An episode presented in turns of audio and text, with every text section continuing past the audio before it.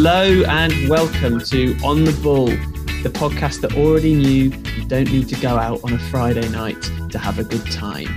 You're listening to episode 94. I'm Steve Sanders, aka at NCFC Numbers on Twitter, sitting in as host this week for Michael Bailey, who, seemingly like all electricians in the Hertfordshire area on Friday, is conspicuous by his absence in our hour of need. Uh, that makes it sound like um, he's just disappeared, but uh, this is all prearranged. Um, but anyway, what a game he's left for us to discuss. The Hornets were favourites at Vicarage Road, but it was Norwich City who were the bee's knees by the end of the contest, with Josh Sargent producing the sting in the tail as Norwich City's Scorpion King. For the next hour, we'll be talking inspired flicks, dodgy electrics, and the Canaries being back in the mix. That was sort of Martin Tyler esque, um, not in a good way. Um, anyway, uh, our Baileyless panel this evening is uh, former Norwich City press officer, and I've written Dean Smith enthusiast, Ben Mouncer. Is that accurate?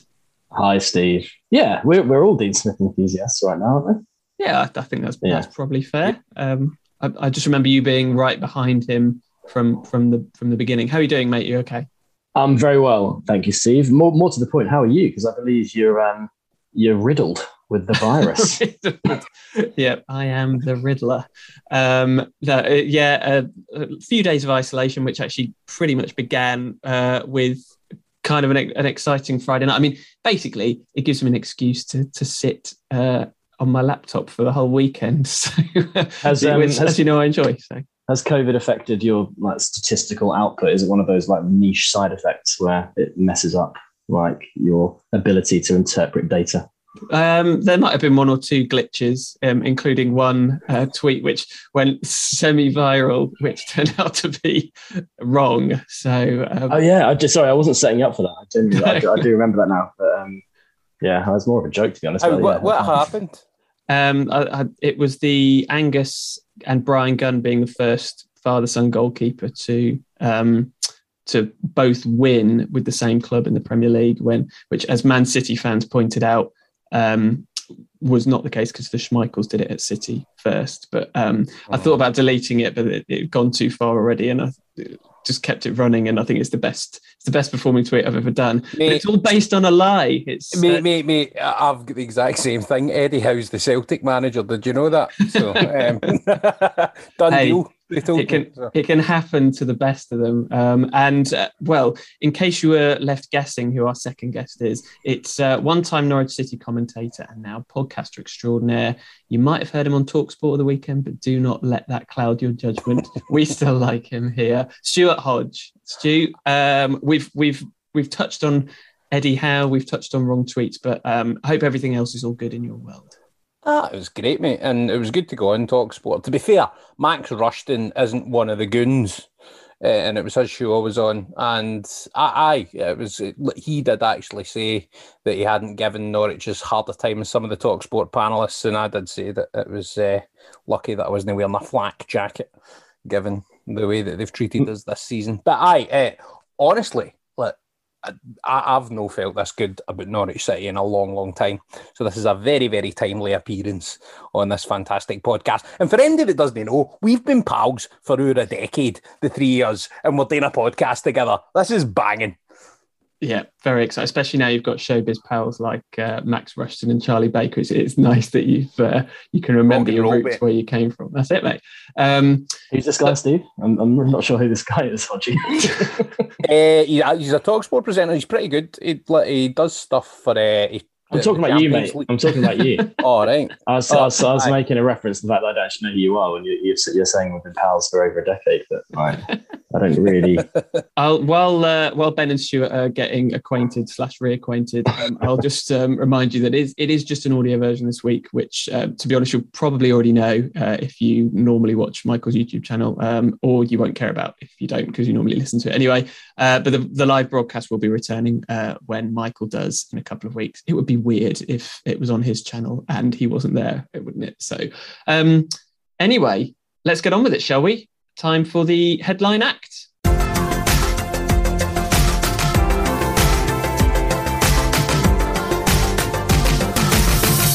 So, uh, to paraphrase The Cure, it was Friday we were in love. Uh, Norwich City's biggest away win in the Premier League since the year after that song came out, 1993. It finished 3 0, a couple of Josh Sargent goals in between an 11 minute break for, let's call it half a floodlight failure at Vicarage Road. And uh, Watford threw in a red card for Emmanuel Dennis and an own goal by Juraj Kucka at the end, just for fun. Um, so, Ben, I'll come to you first. Uh, what a game to talk about. As Norwich City fans, we don't get many days like that one. So, um, how much did you enjoy it first of all? I was going to say, Steve, yeah, you're, you're, bang on. I think it's certainly one of my best experiences following Norwich City in a Premier League game. Definitely, like you know, obviously we've had some some some memorable ones, but not too many. And I think just the nature of this game, how important it was, our record in big games against relegation rivals like that, um, the nature of the match as well. Because while we started the game very well, I think certainly in the second half of the first half, Watford were getting on top of us, and half time definitely came at the right time for us. And I think certainly where I was, like we at half time, we it was a bit of a oh, you know, we're we're struggling a bit here. We need to change something.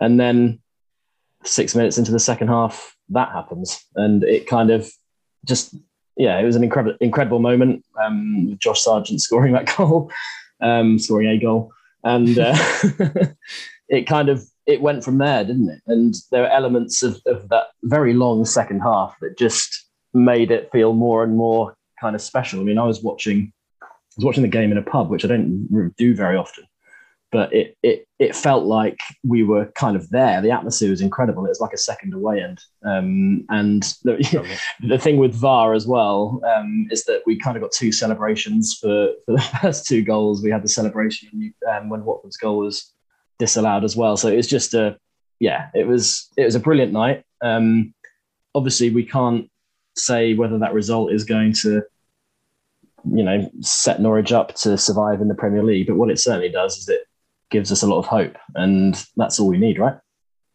Yeah, I mean that's that's all I've been calling for all season. It's just the thought that I don't even mind if we don't stay up now, but the fact that we're in it is is so is just quite gratifying, especially given where we've come from. And I guess, Stu, that that kind of leads me to, to my first question to you. And I know you're like me in that um, part of the reason we love football is the is the capacity that it's got to surprise, and and and maybe a little bit of that is lost in the Premier League these days. But this was a, a result that, even though it was a a, one of those kind of proverbial six pointers. I think a lot of us went in there with trepidation because of Norwich City's away record, because of how we do in in the big games at the bottom of the Premier League, because it was Watford, and that second half just came out of nowhere. Um, and given who it was as well, it all just added to what was a really brilliant day to be a Norwich City fan, didn't it?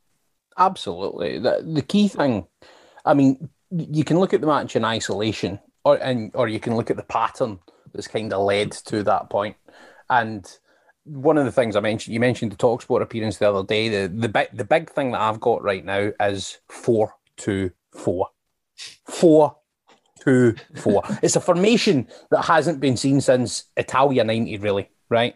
And we, as Norwich City fans, we, one of the big things that was pointed out in the summer recruitment is we didn't recruit a number ten. How do you fix that? Don't play one. Just play two midfielders, play two wide attackers, and then the, the, what it's done for Adam Idah's game, because even in the West Ham game, Adam Idah looked like a different player in that system, and it looked like there was something there about to happen. And the way that he has sparkled since that, and the selfless work of Teemu Pukki to allow him to do that, because Pukki's adapted his game a bit. And then out in the wide areas, I don't think Milot Rashica has fully hit his stride yet, and I think there's more to come from him. I think 4-2-4 is the formation to get the best out of Josh Sargent because even with the the Puskas Award contender, and uh, I mean, actually, in a way, I preferred the second goal by the way what? because I was I was going to say the exact same thing. I preferred I preferred the second goal to the first because that's that's one of those goals, right? It's it was like a Paul Lambert Norwich team goal. It was a ball in for the wide area, and it was just attacked with conviction. And it was the way that he ran to meet it and the way that he met it. It was only going one place. And that's the kind of goal was uh, because everything with Norwich City this season in both boxes at times has been so passive. It's like we're either waiting for something to happen or the attacking player gets the jumping or defender or whatever. But that was the ball went in, and there was only one thing that Josh Sargent was doing. He went a freight train at it, and it went in the back of the net. And the, the key thing for me is, I think it is the the ingenuity tactically. So not just the fact that even after no goals in five games and all the rest of it, that they kept the focus, they kept the concentration levels, they kept the morale at such a level that Norwich City can still go out and compete. But the tactical ingenuity that Dean Smith and I think also give a bit of credit to Craig Shakespeare as well have managed to show by bringing a formation that really in modern day football should be it's kind of an anathema. It shouldn't really work playing 4 4 2 in modern football but it's absolutely working for Norwich City at the moment. And the big thing that excites me massively is I think as soon as you plug Mathias Normann into a 4 2 4, it's just going to free him up to be absolutely brilliant. So, no, a bit like Ben, don't want to get too ahead of ourselves and, and say that this is going to be the turning point, we're going to stay up. But the key thing is we were never detached. That was the thing, as de- desperate as it got at times. And people were really beginning to turn. Let's not forget, people were turning properly on Stuart Webber for the first time that, that we've ever seen uh, since he, he, came in at Norwich City. People were really beginning to become quite toxic in the, language towards him on social media. I, I, hadn't seen that from from a swell, maybe maybe a, a minority of supporters, but a swell of supporters were beginning to do that.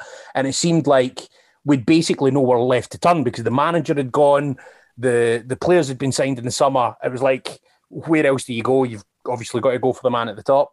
And I, I, totally understood where that sentiment was coming from. But Norwich never became detached. This change of formation has allowed us to go out and I think, as well as winning two games of football, I, I now think that we can go into any game and feel that we've got a chance of scoring a goal.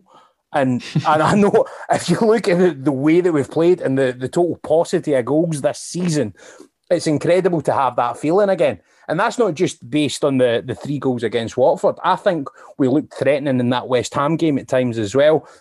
I just think this formation could be the thing that keeps us up. And if it does, it's absolutely wonderful because it's a throwback to a bygone mm. era.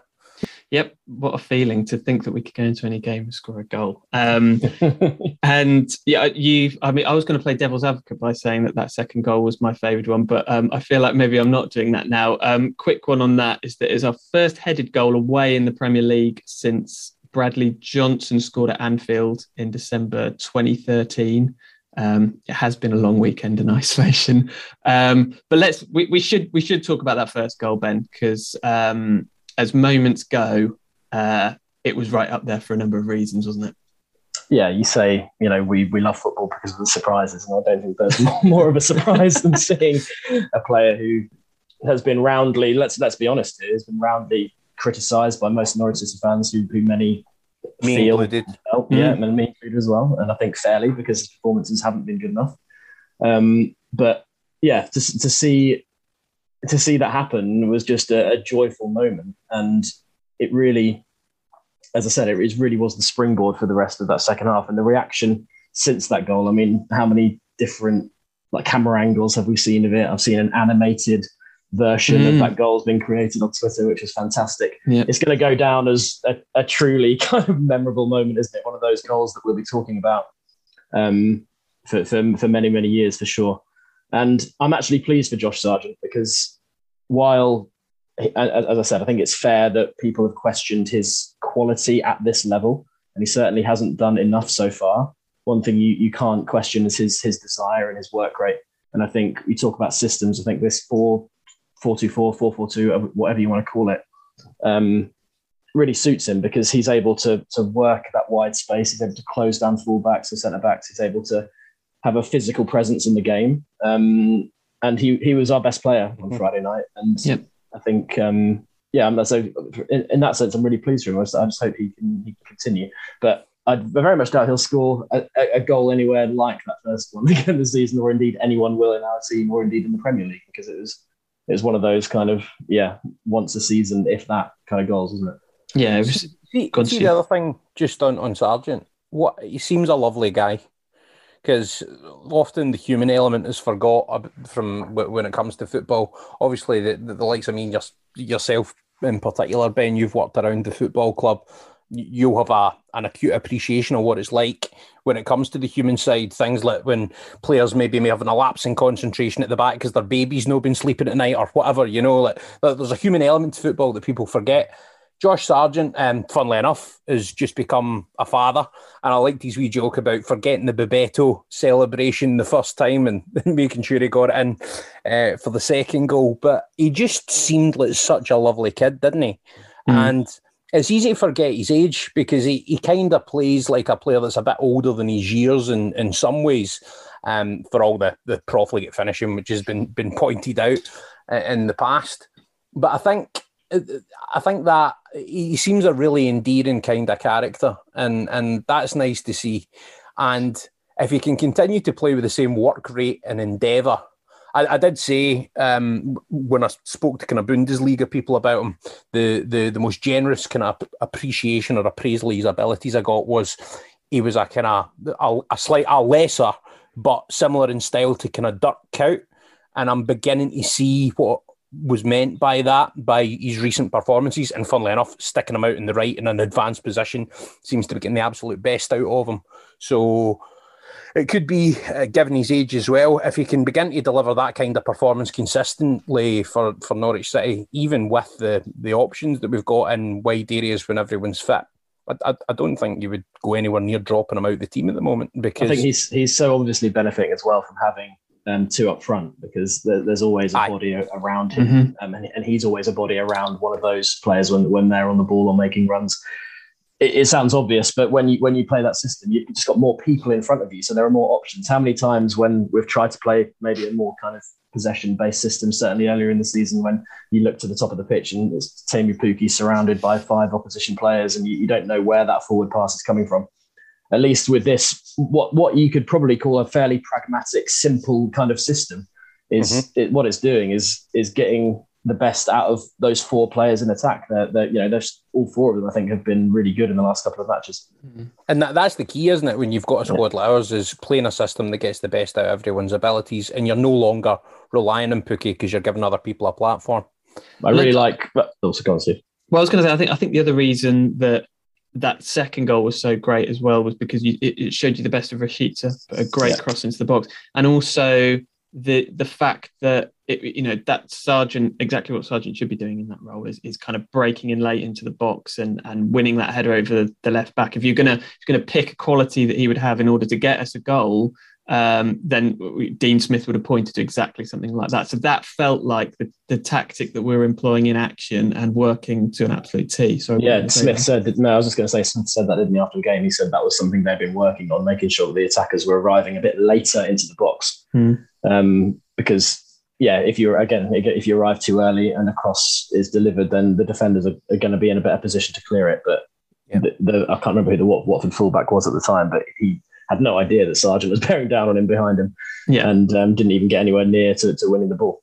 Yeah. So yeah, it's um, it's certainly getting the most out of out of the front four. I think what's really interesting and and the, the, how Sargent's role develops going forward is tied into this is what, what where we see the system going forward because you know we've we've tried to be certainly under Daniel Farke a, a possession based team. We've tried to play football in the Premier League earlier this season, it, we just weren't good enough at it. And I think Smith has designed this system a bit out of necessity from having various central midfielders out.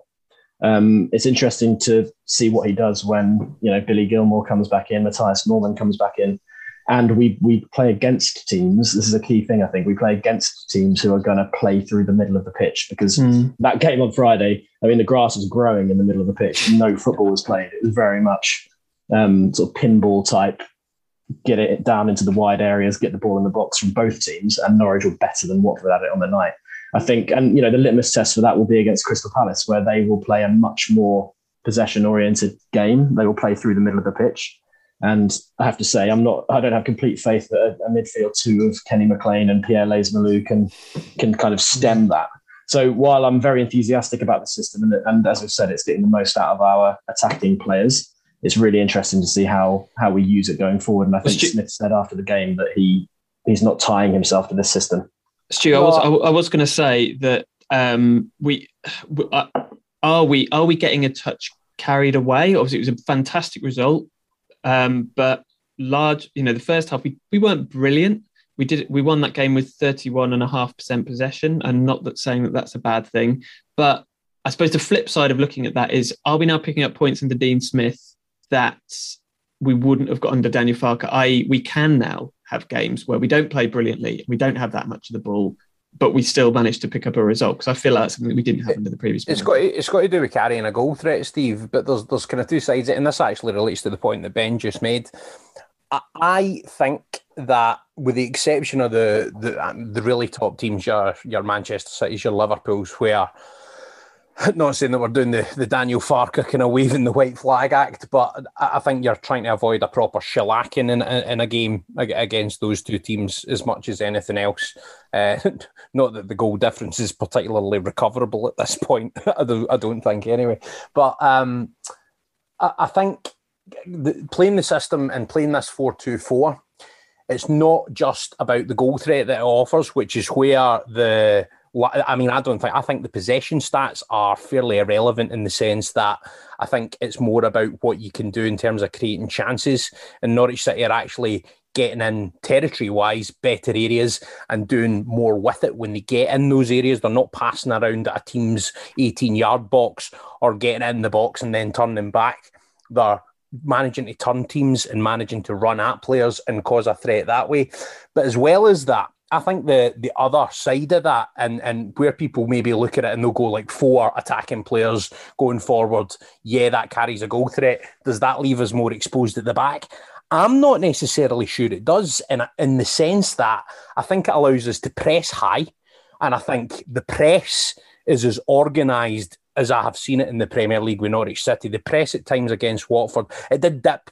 I mean, it, it does. We're not a team that can maintain that for 90 minutes, but there was times where it was really, really, really strong. I thought and really organised, but as well as as everything else that this system seems to offer, it allows the defenders to step up a wee bit. So there's less of that trying to block shots on the edge of the box type defending, and it's more trying to nip things in the bud further up the pitch. And you're also pressing higher up the pitch, which is forcing the opposition to make a decision. Do they want to go long or do they want to try and play through it? And I think that is the other aspect that this formation offers. So even if teams do want to play through the middle, what you're doing is by pressing them high and pressing them earlier, you're making them make a decision. Obviously, if they can then bypass that and get running, uh, as you mentioned, a probably a weaker midfield too, Ben, um, and Lees-Melou and McLean.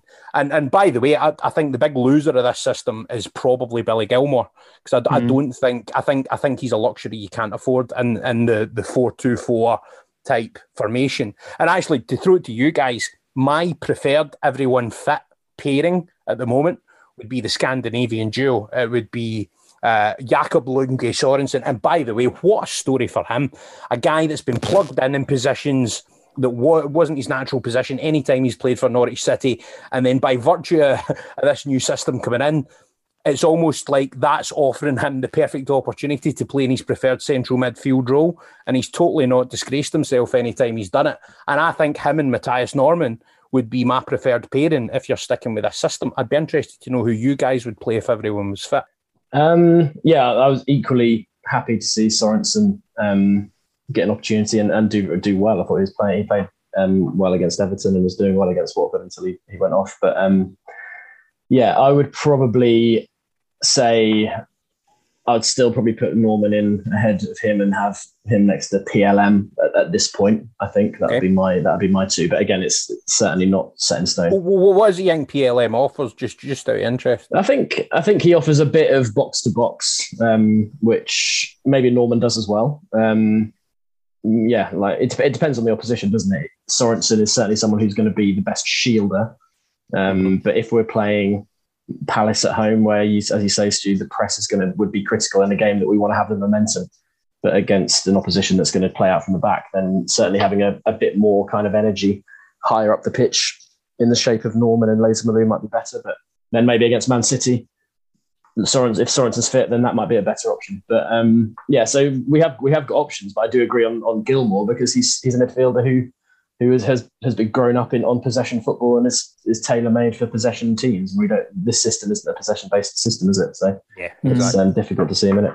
I think I think I'd go along with what Stu said. Actually, I think uh, we, will need our combative midfielders in that too. and I think the ones you'd put in that category are Normann Sorensen and Lees-Melou. Uh, it looks difficult for Gilmour and Rupp to, to get into that team. But then you know, Dean Smith said after the game that he's not going to be playing the same system necessarily yeah. against Liverpool and Man City. It will have to be a, a lot tighter, and we, we, can't necessarily have as many attacking bodies in that game. So um, I don't think it's it's over for for anyone else. And obviously, we need bodies back, as Michael made the point last week.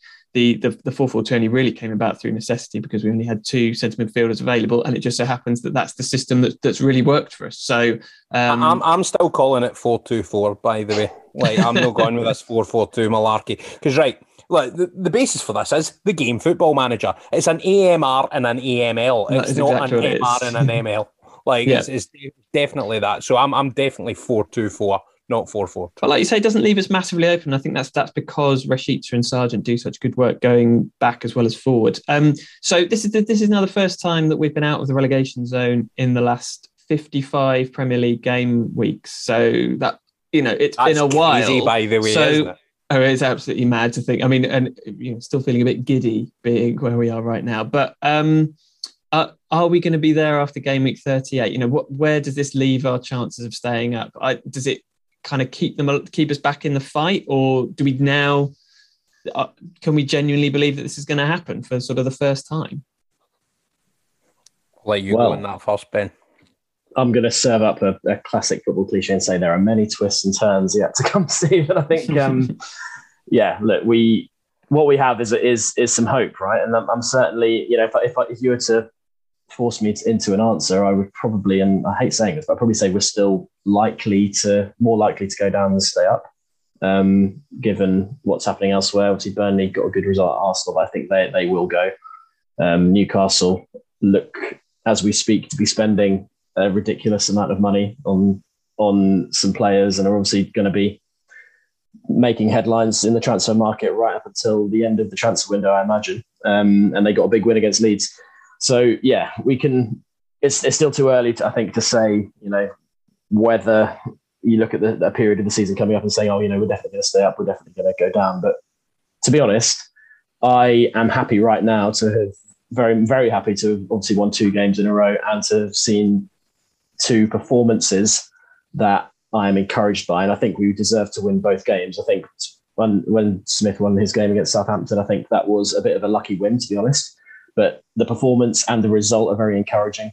We've had um, Josh Sargent scoring his first Premier League goals. We've had contributions from Adam Idah. We've, we've seen our attacking players look threatening. That is enough at the moment, I think, for Norwich City fans. And we're going to go into, I know we've got Wolves in the FA Cup, but we're certainly going to go into um, the Palace home game on Wednesday night, and then the Man City home game the following Saturday. That's going to be a brilliant occasion, or two brilliant occasions, I think. Um, certainly the best we've seen at Carrow this season, because at times it's been a place of kind of little hope and little expectation, whereas we're going to have both. Mm. Stu? Three games are going to be absolutely pivotal, and I think you need seven points out of nine from Brentford, Burnley, Newcastle at home. Mm-hmm. I think you need seven points at least for those games to have any chance at all. And then you're hoping for what you can do in the road. Obviously, the Watford game gives us a bit of hope that we can go out to maybe a Southampton or, um, I mean, there's so many teams that have been doing so well this season.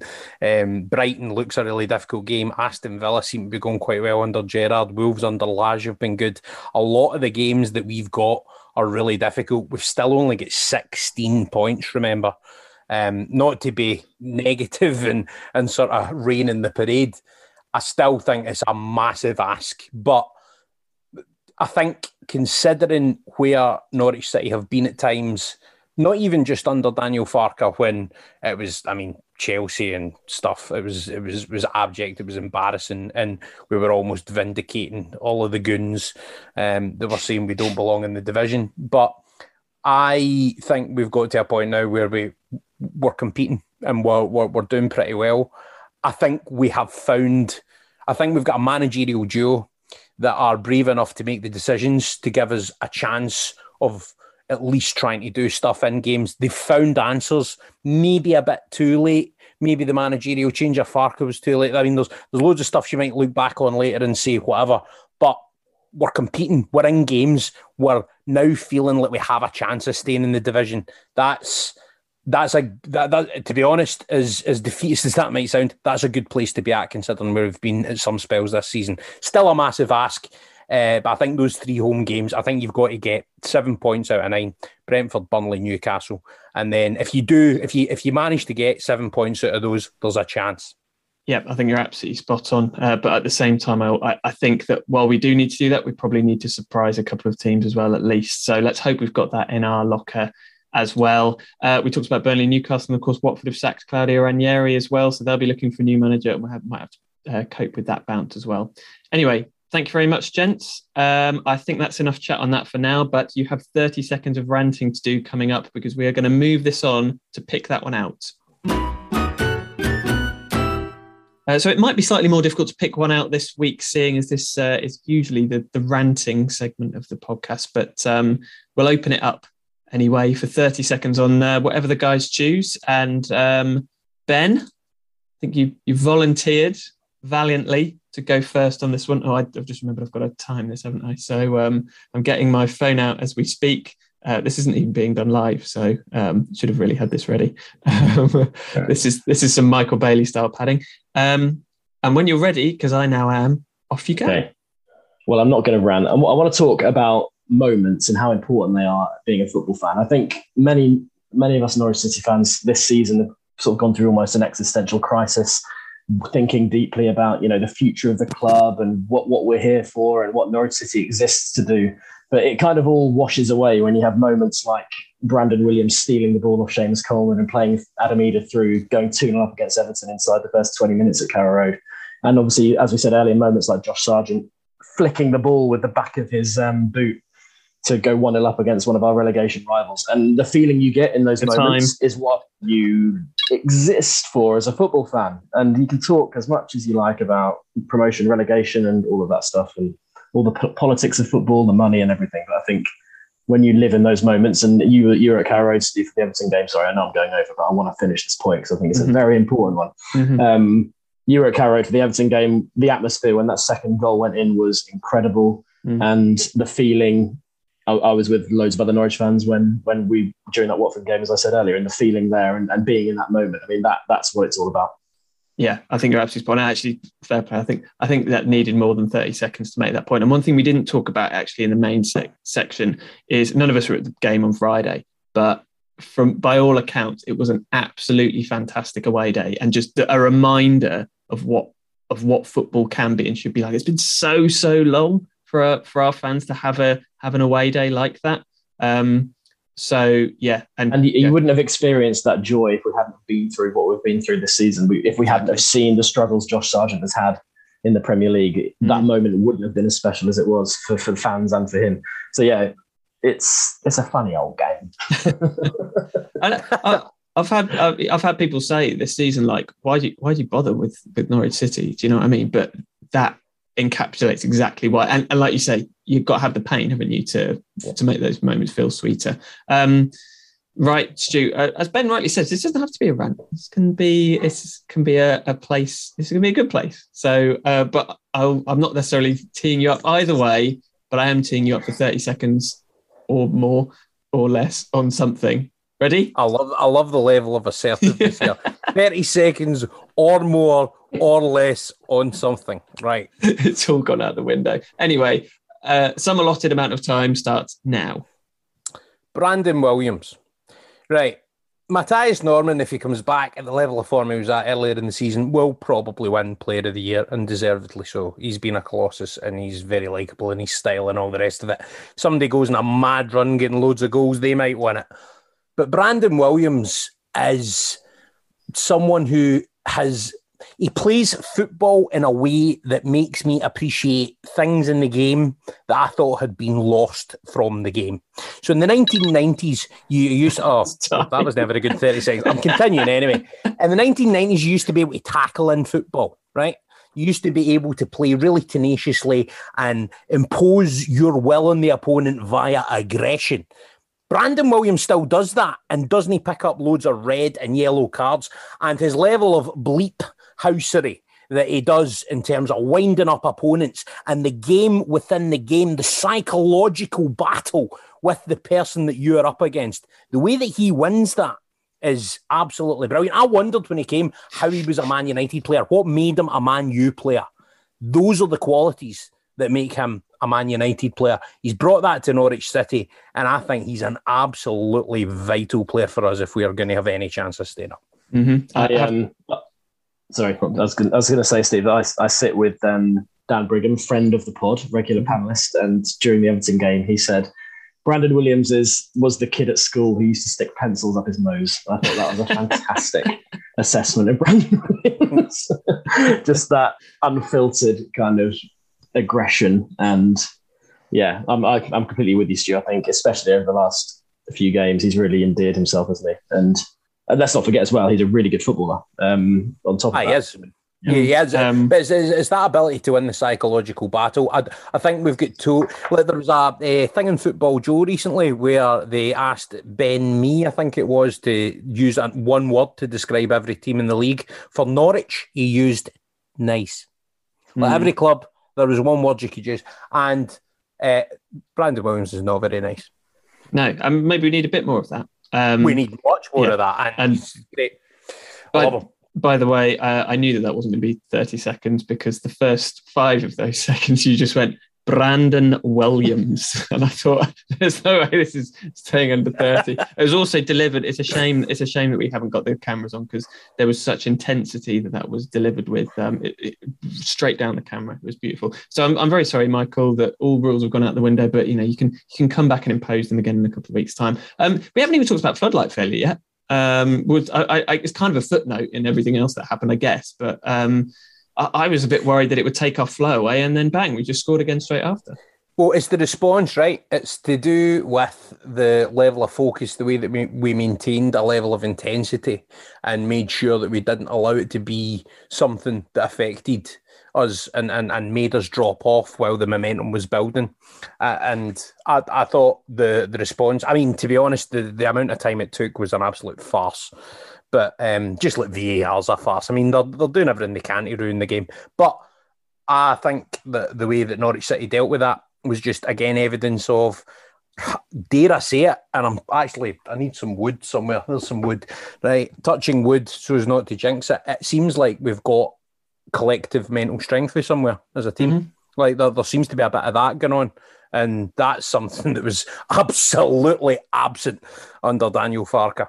Mm-hmm. Um, yeah, and I, I, think that's that cannot be a coincidence that it's come under the, the new management. A um, couple of performances to well, you know, Angus Gunn didn't have a huge amount to do, but um, given that uh, some some pundits were wondering whether he'd even play in Tim Krul's absence. I'm not naming any names, but they might have been on this podcast. Um, I thought he did a great job. Um, and a, a, few kind of other any other business notices. Um, Liam Bramley, never heard of him before this, but he's a good apple. yes, you beat me to it. Thank you very much. That's that's what you get with Ben Mance. Granny Smith brought him in.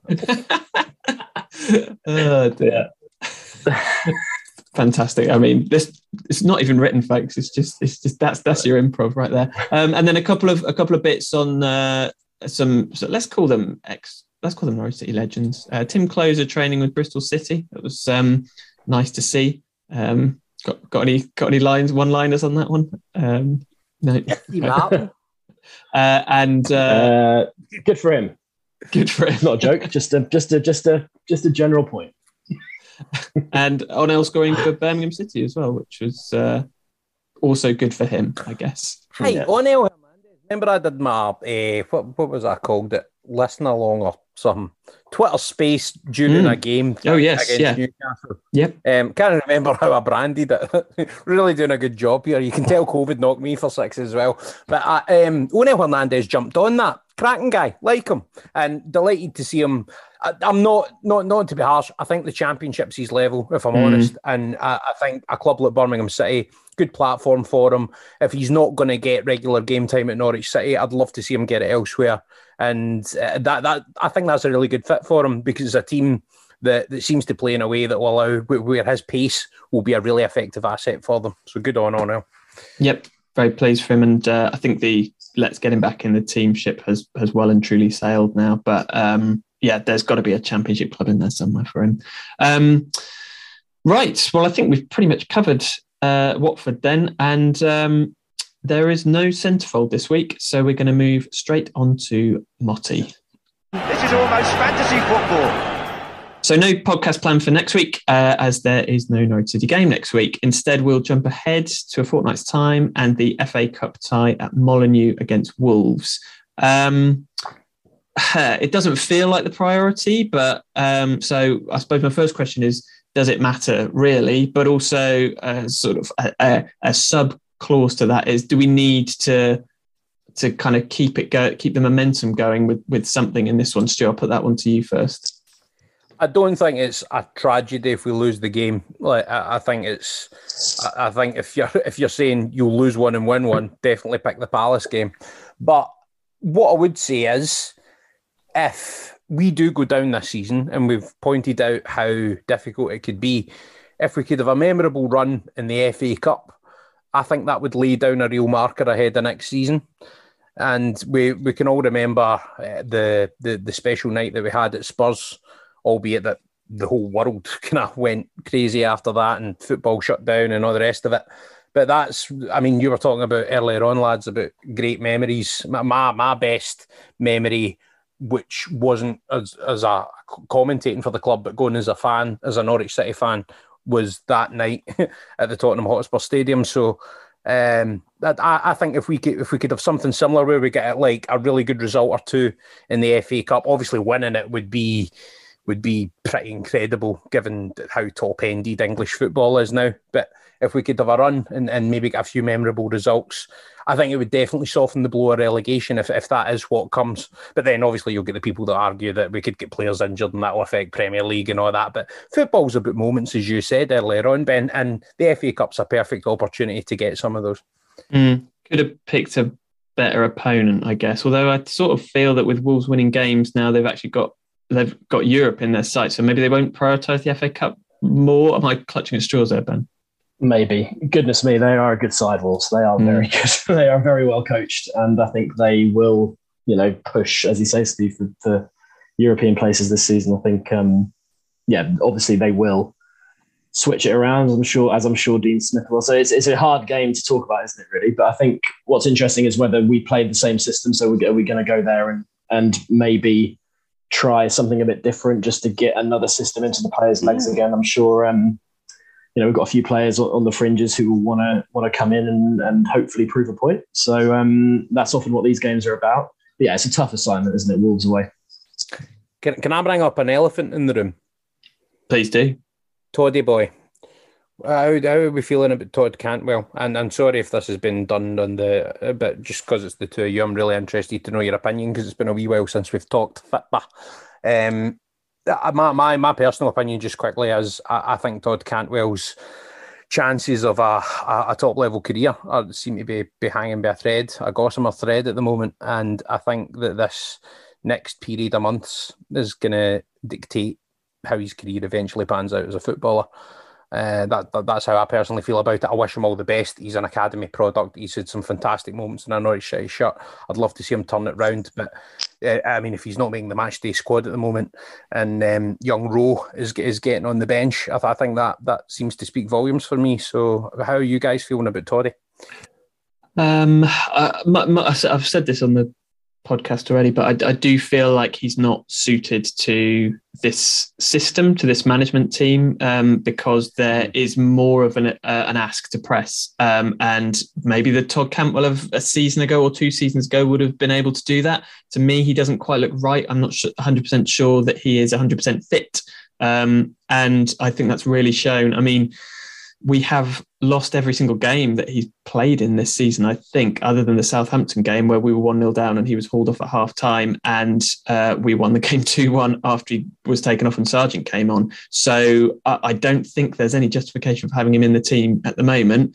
And Rashica is going to offer much more of a threat in those wide areas that we've already talked about tactically. So um, he's clearly a, a really talented player. There's clearly, I still think, going to be a career for him somewhere but I also think that he was he was one of those players who was being managed by under the perfect manager under Farke. I, I just think you know obviously there were rumours that he fell out with the manager after. Uh, sorry, towards towards the end of Farke's reign, Um, but I do think that was a, a, coach who absolutely knew how to get the best out of Cantwell's talents. Um, and my my worry for Todd, although as I say, very talented player, is that he won't find another manager like that again. Um, so, yeah, uh, I hope I hope that he can fire again with us, but I'm not convinced he'll happen. What do you think, Ben? I, I agree. I mean, his before when he's played this season, he's, he's not been at the level that's required, and that's why two managers haven't played him. Um, I would kind of say I think if if we if Dean Smith's here long enough and and is is able to develop a style of football which um, could more maybe more suit Todd Cantwell, then I think there could be a role for him. This is after all, I mean, you know, Smith helped Jack Grealish become the most expensive player in you know mm. English football history. Similar kind of player, um, but yeah, this season n- not not been there, and I think um, it's hard to see him getting into the team anytime soon. Um, but what I would say about Todd Cantwell is that he has proven people wrong before he's come back. Mm. He's, he's, always been heavily criticised, I think, and he yep. And he has come back and proven people wrong in the past. So I wouldn't put it past him to sort of come out of the situation he's he's in at the moment. But um, yeah, in, in the short term, it's not it's not looking good for him. Do, no. do, you, do you think the window's closing for him though, lads? Because my, my my feeling is that this next period of months is, is going to be absolutely. I, I, as I say, I think I think it's going to basically have have a massive bearing in, in where his career ends up pitching. Yeah. He's well, 23, you know, he's not he's not a 19, 20 year old kid anymore. He's 23 years old. He needs to be he needs to be playing football. He needs to be performing. And I think um, you're right, Stu. The, the, you know the the walls are closing in on him, but there is still enough time, I think, for him to to forge a decent career for himself. Whether that is at Norwich City, you know, in the Premier League as a top level Championship club, I honestly couldn't say right now. But um, yeah, and I, I, think there's an element of pragmatism that we need at the moment that, that as you spoke about with Gil, Billy Gilmour, Stu, uh, that Cantwell doesn't mm. really provide. And were we to go down next season, then uh, and he were to still be here, then I think that there would, you know, that level of creativity that he could give us in the championship would be something that we be really crying out for. So I, I personally still hope he stays. Um, talking about windows closing for Todd Cantwell, uh, another window closes in a week's time. Um, do we see any ink? Lovely segue. Thank you. I've got to move this on. Uh, do we see any uh, incomings? I mean, I think Dean Smith has basically said there won't be, so I don't really know. I'm asking the two of you, but um, no. is, I suppose what I, have been saying for weeks and weeks, we don't need a striker. We don't need a striker, and now we're playing with two strikers, and I worry if one of them gets injured, what we then do. But I suppose it might be a moot point anyway because. Uh, we're not bringing one in. So, um, do, is there anything that we need, or should we just give up on the whole notion, Ben, and um, uh, just say, well, the squad that we've got is the squad? I think, yeah, I think we should treat it like how we treated like scoring a goal. We just, you know, no one expected us to score a goal. so when it happened, it was like, oh, this is absolutely fantastic. So if we do sign a player, it'll be an absolute world day. We're going to bring in Neymar. Um, well, I don't think I'd, I don't think I'd want it to be honest. Um, no, neither do I. Just everything that's wrong with modern football, in my opinion. um, and and there's a lot wrong, but uh, we, we won't go into that uh, tonight, will we, Stu? Um, so you quick... want Rashica Neymar? Rashica every day. Yeah, it's no competition, is it? Uh, quick one then. Will we still be in the FA Cup uh, in a fortnight's time? Yes or no? No. Yes. Okay. she said no. Is yeah? Is that purely to end on a positive? Yeah, yeah, uh, definitely. Excellent. I'm not saying we're going to be into the fifth round, Steve. I'm saying we're going. Oh no, it's it's, it's, it's there's no replays, are there? No, but it could be postponed. A lot of games are these days, so maybe we could just floodlight failure as well. Yeah, floodlight failure. okay, so oh, no, uh, wasn't there wasn't there a, a fire drone? at Molineux? I'm sure there's a fire at Molineux this week. Uh, a small fire at the stadium, so maybe. What's going on? Dro- drones at Brentford, fires at Molineux, knee lights at Watford. I mean, yeah. get, get the, your act together, troops. It's the oncoming apocalypse. I did think there was something kind of gone wrong in the cosmos. That that was my feeling when Sargent scored that scorpion kick. Something has gone so wrong in the cosmos that the lights just went out like five minutes after that happened. It was just too much to too much to uh, even comprehend. Um, I think that'll probably do, right, for today's On the Ball, the Norwich City podcast that's living the American dream. Uh, so please make sure that you subscribe to On the Ball via your podcast player choice. Uh, pod is available for free for everyone on your usual player. And we are now streaming the recording of the podcast live in video form on Michael's social media channels, just not this week. Uh, just search Michael Bailey, The Athletic, Norwich City. You've probably already got it in your searches. So just, just you know, you probably just type Michael and it will come up. Um, do that on your preferred social platform. Hopefully, it will show up there. Ratings and reviews, wherever prompted, always hugely appreciated. And if you want to get in touch with any questions or topic proposals, just chuck Michael a direct message on Twitter at Michael J Bailey. You can ask me too, but oh, as I always say, Michael's your man for that. Um, so, a massive thank you to our guest tonight, Ben. Thank you, Steve. And Stu. Thank you very much. Good to be back. Thank you for that musical interlude. Um, no podcast next week, but uh, Michael is back in the chair in two weeks' time after the Wolves game. Uh, we will see you then.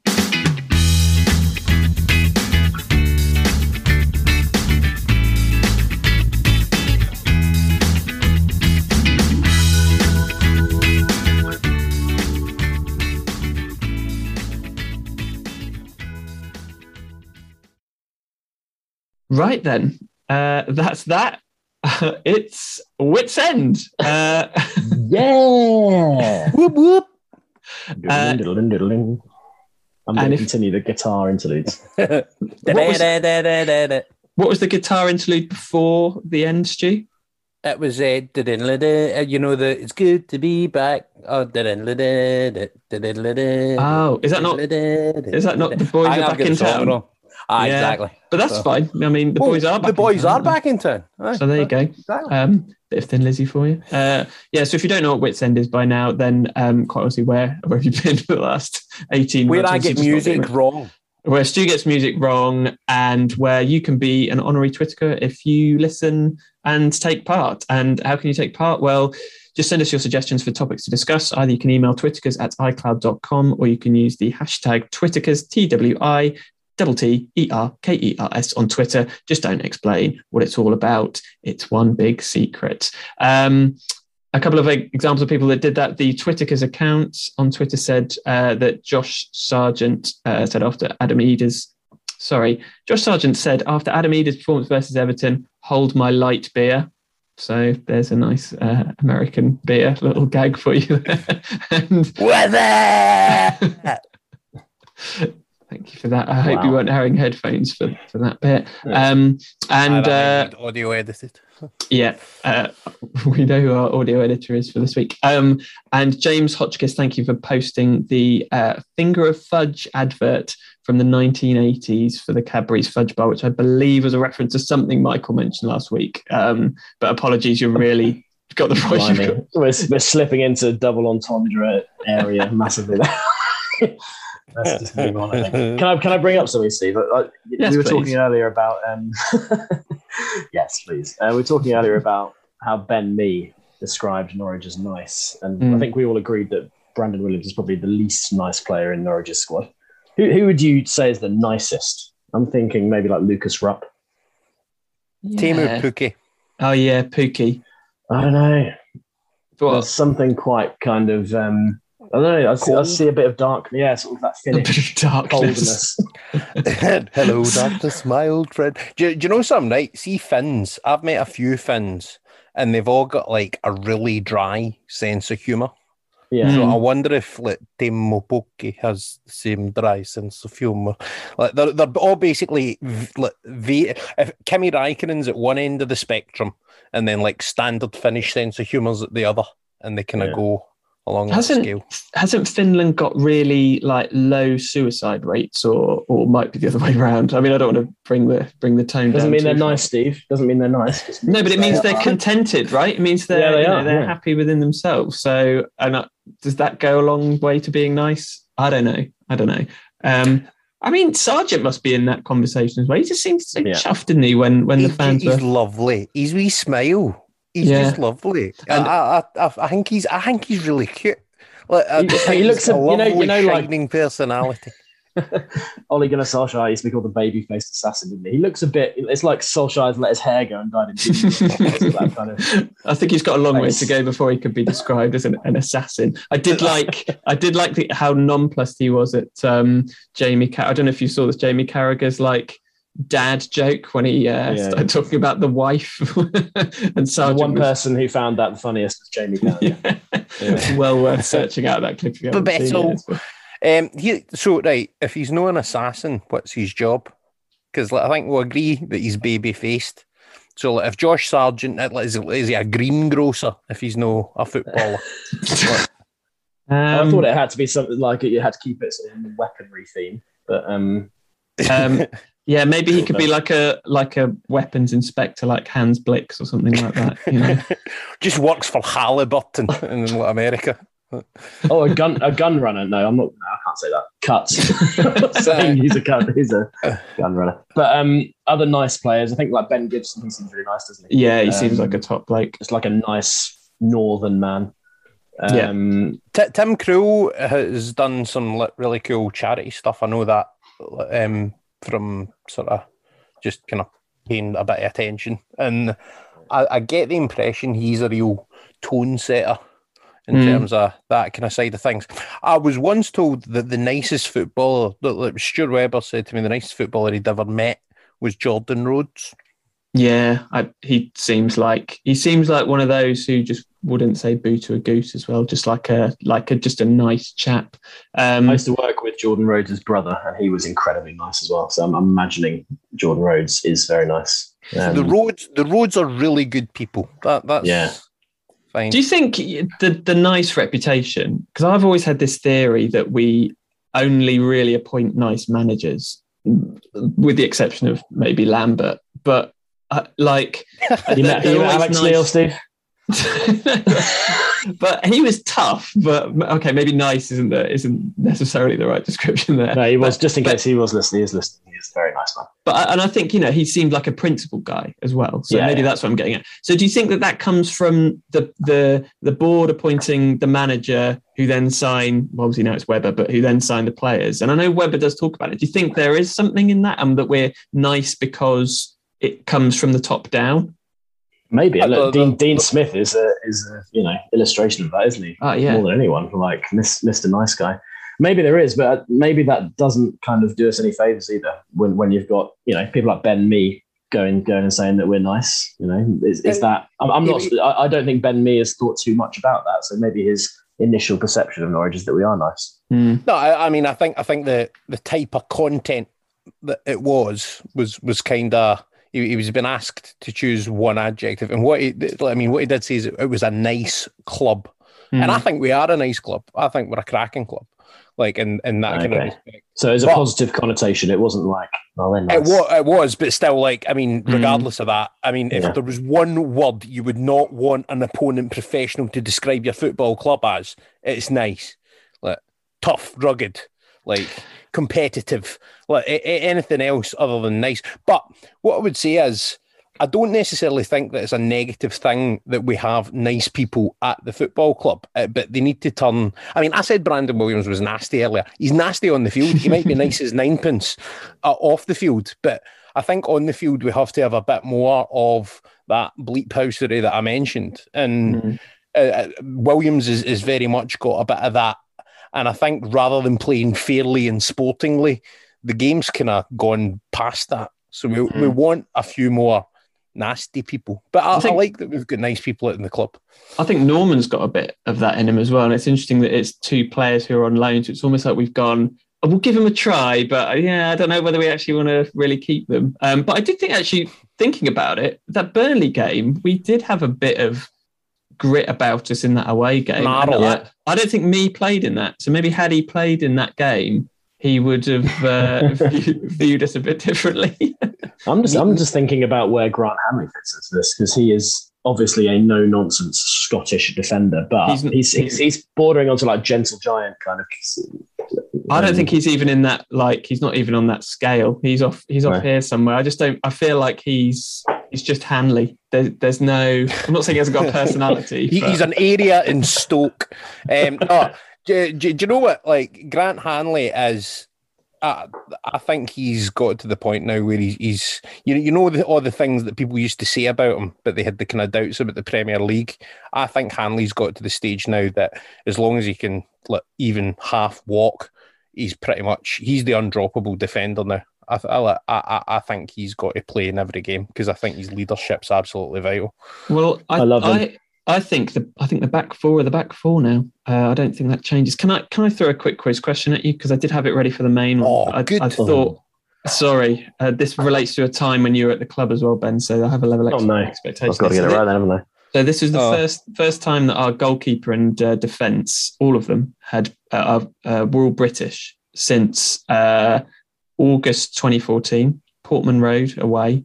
So who were the five defender? Well, one goalkeeper and four defenders that we played that day, August 2014. Neil Adams, we won one 0 Grabban scored the winner. So who were the who were the five? Are we, are we combining here, Ben? You can combine yet, and that is correct. Russell Martin, Is also correct. Steven Whittaker. Is also correct. Ryan Bennett, Is yeah. That's so you got four out of five. Oh, right. We need to get the Michael fifth one. Turner. Michael Turner is right. So Yes. Benny boy. Fantastic. That's why they call us the Dream Duo. No, nobody calls us that. well, they Um, will now. Um, and you know, English and Scottish combined as well. So uh, wi- within that back five, Actually, to be fair, you get the English guys and I get the Scots. Like, That, that worked quite well. Yeah. and and Whittaker was in there as well. So um, you know, um, that feels like a nice way to end. I feel like we could go on for a lot longer. So Are we um, ending Whit's End with Whit? wit with wit. What? Wits End has ended with wits. Uh, well, it was always going to be may- witty maybe- with the three years on it. uh, well, on that on that bombshell, then uh, let's let's finish. Sorry, it. I feel like I cut across something really funny. Ben was going to say, I'm disappointed. No, mate, I'm just. I, th- I was going to say we should try and end Wits End by bringing the subject matter around to Steven Whittaker every time. that would be But, yeah. al- New almost- challenge. New Yeah. challenge. Are you listening, Michael? Are you listening? Um, Are you, are you He- listening? I mean- Whittakers? no, it won't. it- yeah, he's Michael's given up by now. Uh, and, and even if he was listening, it's not going to happen. but I like the concept, and I'll see if I can bring it in next time I'm on. Uh, right, gents. Uh, thank you very, very much. Um, normally we end it by saying goodbye, but as we're doing it differently, I will just say goodbye to you again. Ben, thank you so much. Cheers, Steve, and well done for ploughing through that despite being, as I said earlier, riddled with coronavirus. so, yeah, well done. Yeah, my house is uh, an absolute cesspit right now. You would not want to be here, Stu. Um, uh, I don't know why I just came to you having said that. Um, uh, I, I'm, ly- I'm lying prostrate on a bed, so I mean, I, I'm hardly like, showing off yeah, the elegance of my surroundings. paint me like one of your French girls pose right now, but uh, that's, that's just Th- for this us. is why we're not doing video tonight. uh, thank you very much. I'm a seductress. Um, oh, you're welcome. Um, thanks, everyone, and uh, we'll see you next week.